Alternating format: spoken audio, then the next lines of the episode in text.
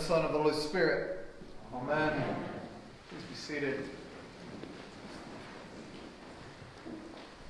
Our lessons today really uh, speak of what it is to be drawn um, into the holiness of God and the reaction um, that people have um, when they enter into the holiness of God. Um, we have the passage from Isaiah, first and foremost, which is that great vision after King Uzziah um, has died, sort of the political climate's in, in turmoil, and, and, Isaiah has this vision of being in the temple and uh, hearing the voice of God and seraph flying around and that great, uh, that great message that we that we proclaim every week in church. Holy, holy, holy is the Lord of hosts. Booming. So as the whole temple is just shaking. And Isaiah says, Yikes.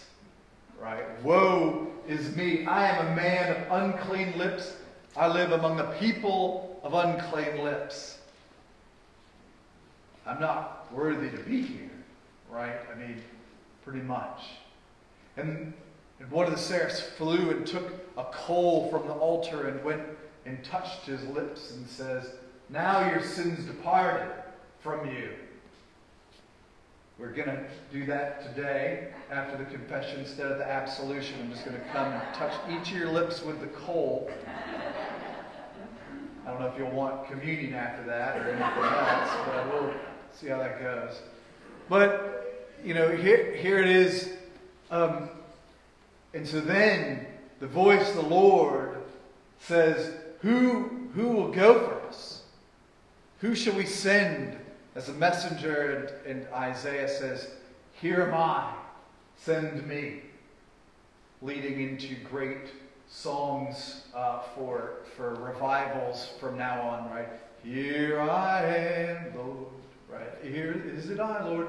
Which is always great and wonderful and more like a Paul type, type message than what really happens because then God says, Great, you're going to go preach and people won't listen to you? You're going to open their eyes, except they're blind and they won't open their eyes, and you're going to try to explain stuff, but they're not interested in learning.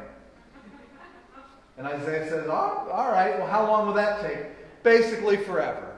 Right? I mean, until they're, until they're exiled and just when you think that they're all gone, there's still going to be a few of them left, and you're going to keep preaching. They're not going to pay attention either.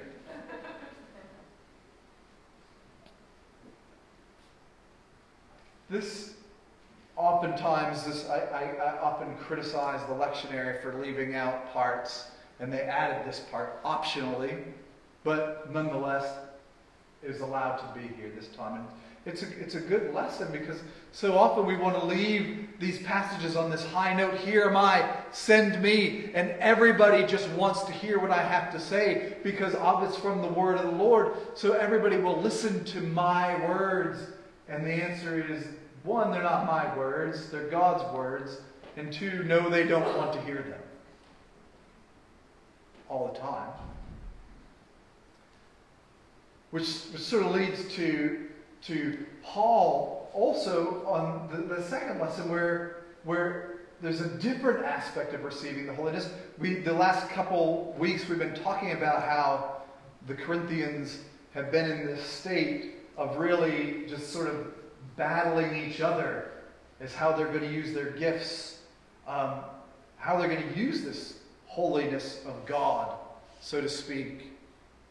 And, and they keep competing with one another who has the best gifts. I've got the best gifts. I can do this. I can do this. I can do this. And Paul has to keep saying, it doesn't matter. You're all one body.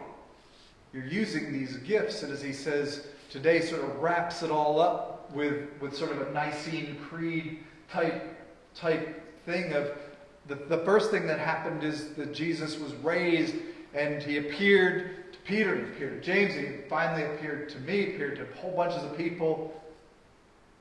And, and so I press on that you might believe. But it doesn't matter if it's from me or from anybody else so long as the message of Jesus keeps getting proclaimed. This is back to sort of Peter. And there's an interesting aspect. This is this is in your in your Bible. A lot of times it'll say Jesus calls the first disciple. Right? This is the call of the first disciples. But in between last week's lesson and this week's gospel lesson, stuff happens. Remember last week Jesus sort of passes through a bunch of people who want to throw him off a cliff um, when they find out his message is a message for the world. It isn't just a message about overthrowing the Gentiles and restoring Israel as a prominent national power. And it says, and Jesus left the synagogue and he entered Simon's house. So he's already been at Simon's house. And the first thing he did is Simon's mother in law had a high fever, and they appealed to her on, uh, appealed to him on her behalf. And Jesus stood over her and healed her. And immediately she got up and was able to begin to serve, to wait on them. And then after that, um, there have been many came um, to Simon's house with diseases and demons, and he, and he cast out demons and healed the sick. And so this is sort of just a little background.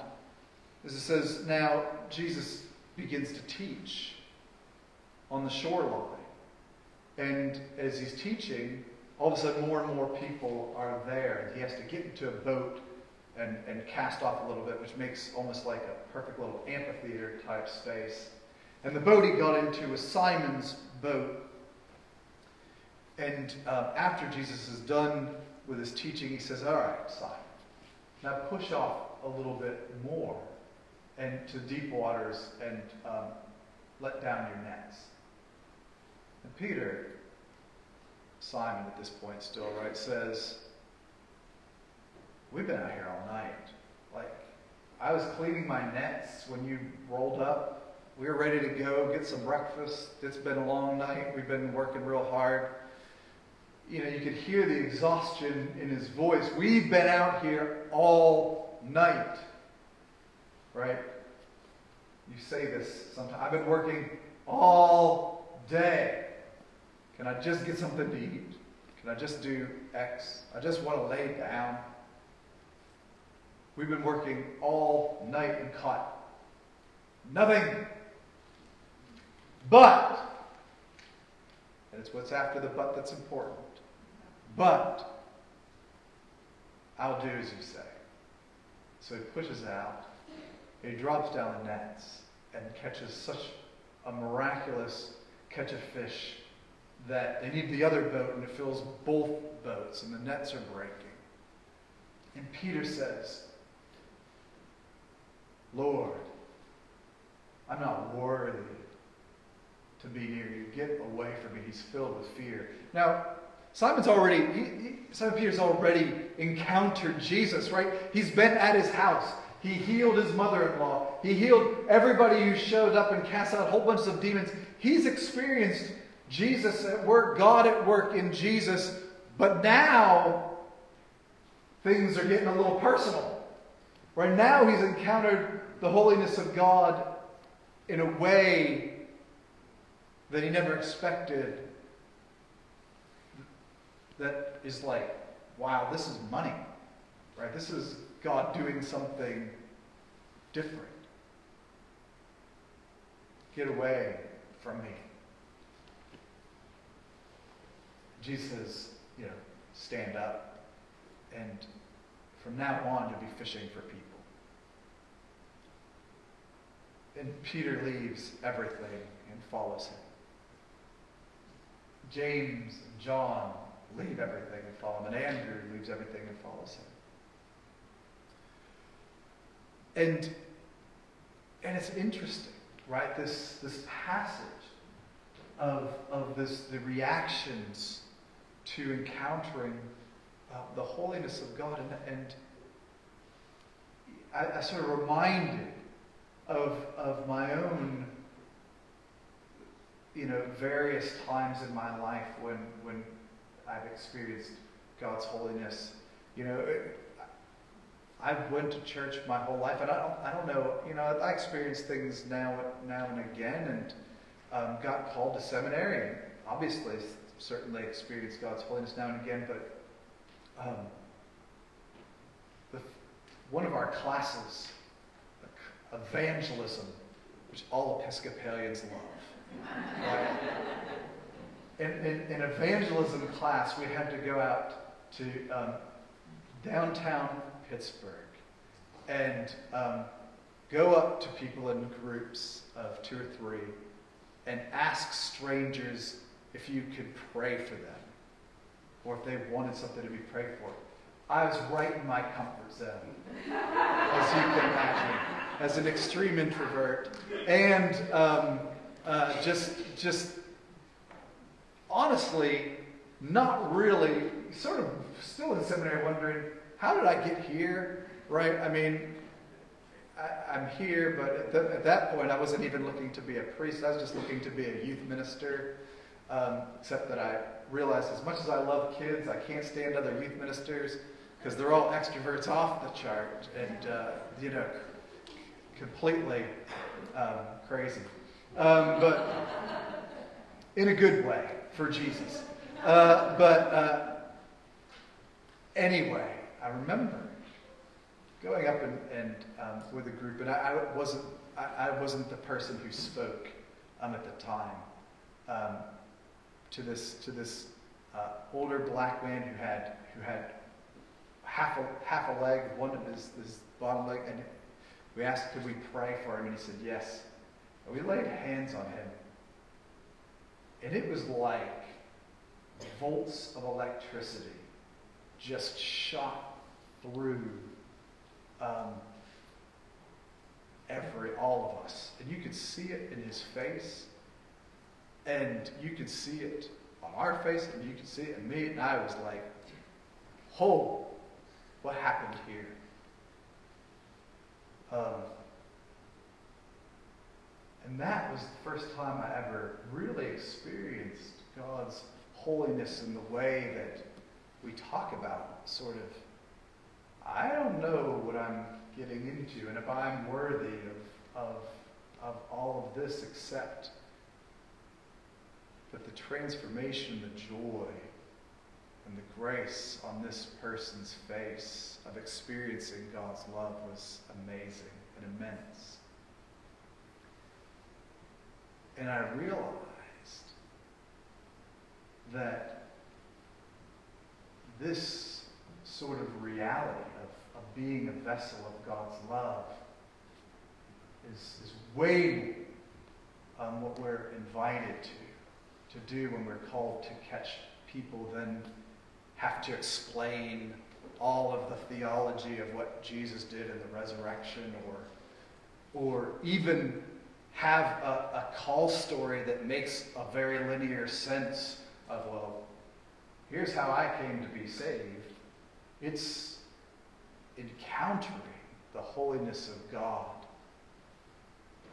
that's there for all of us seek, to receive, to embrace.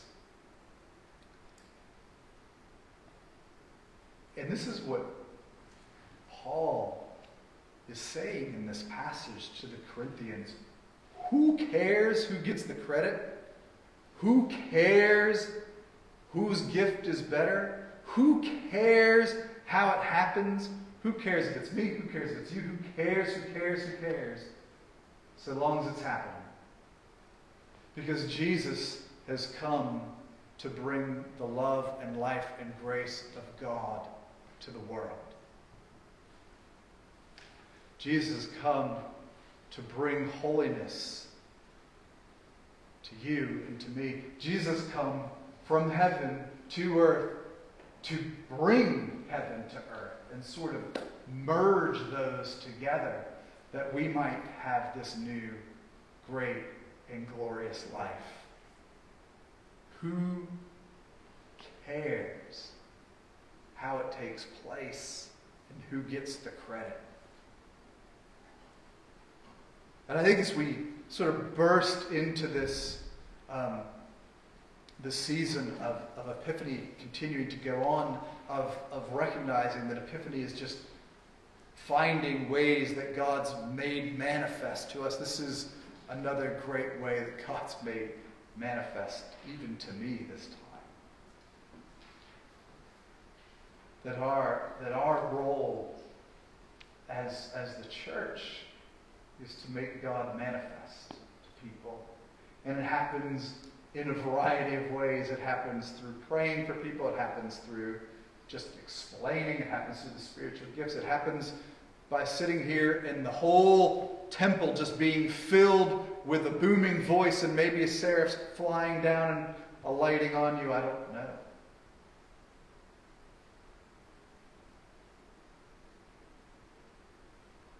The interesting thing, amazing thing is that, that, that God continues to work in us and through us. And maybe we're not really touched by our mother in law being healed and demons being cast out and other people being, but oh my gosh, a bunch of fish. Right? You don't know what it is.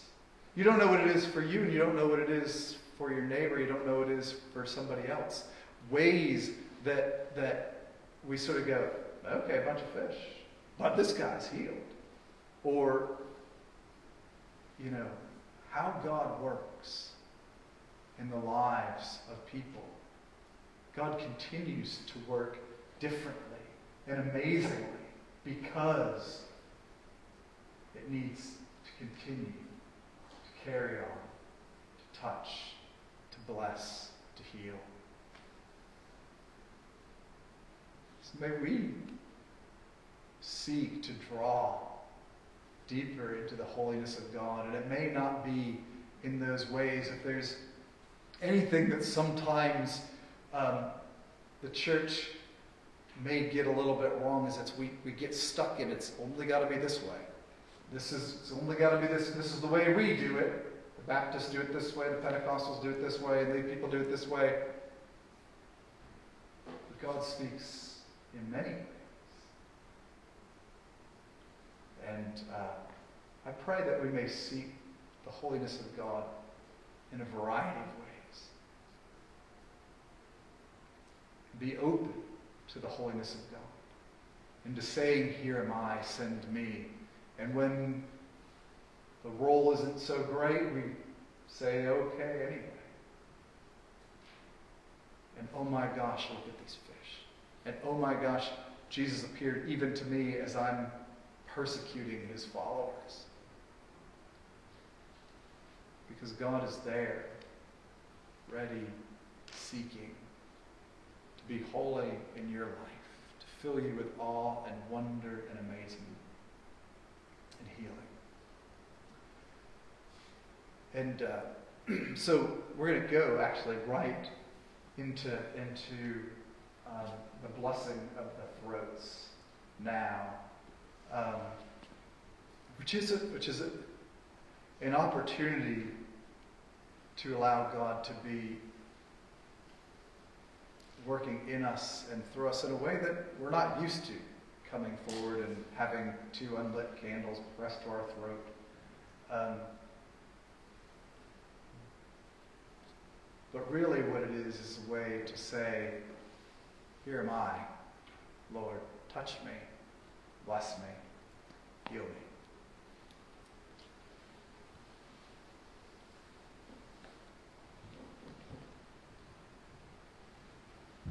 The Lord be with you.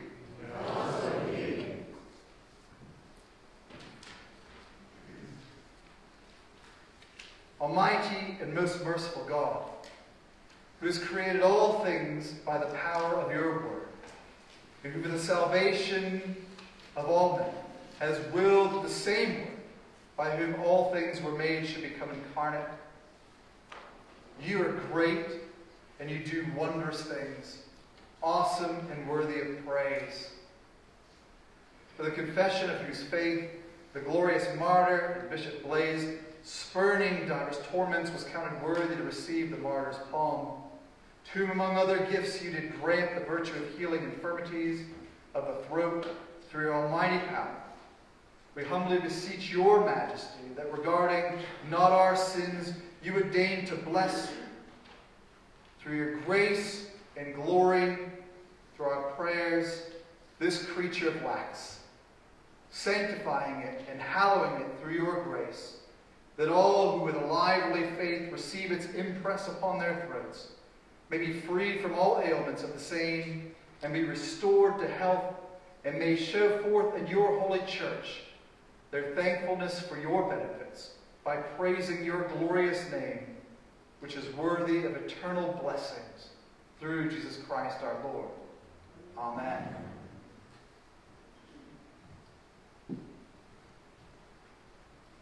This time I invite you, let me get my mask.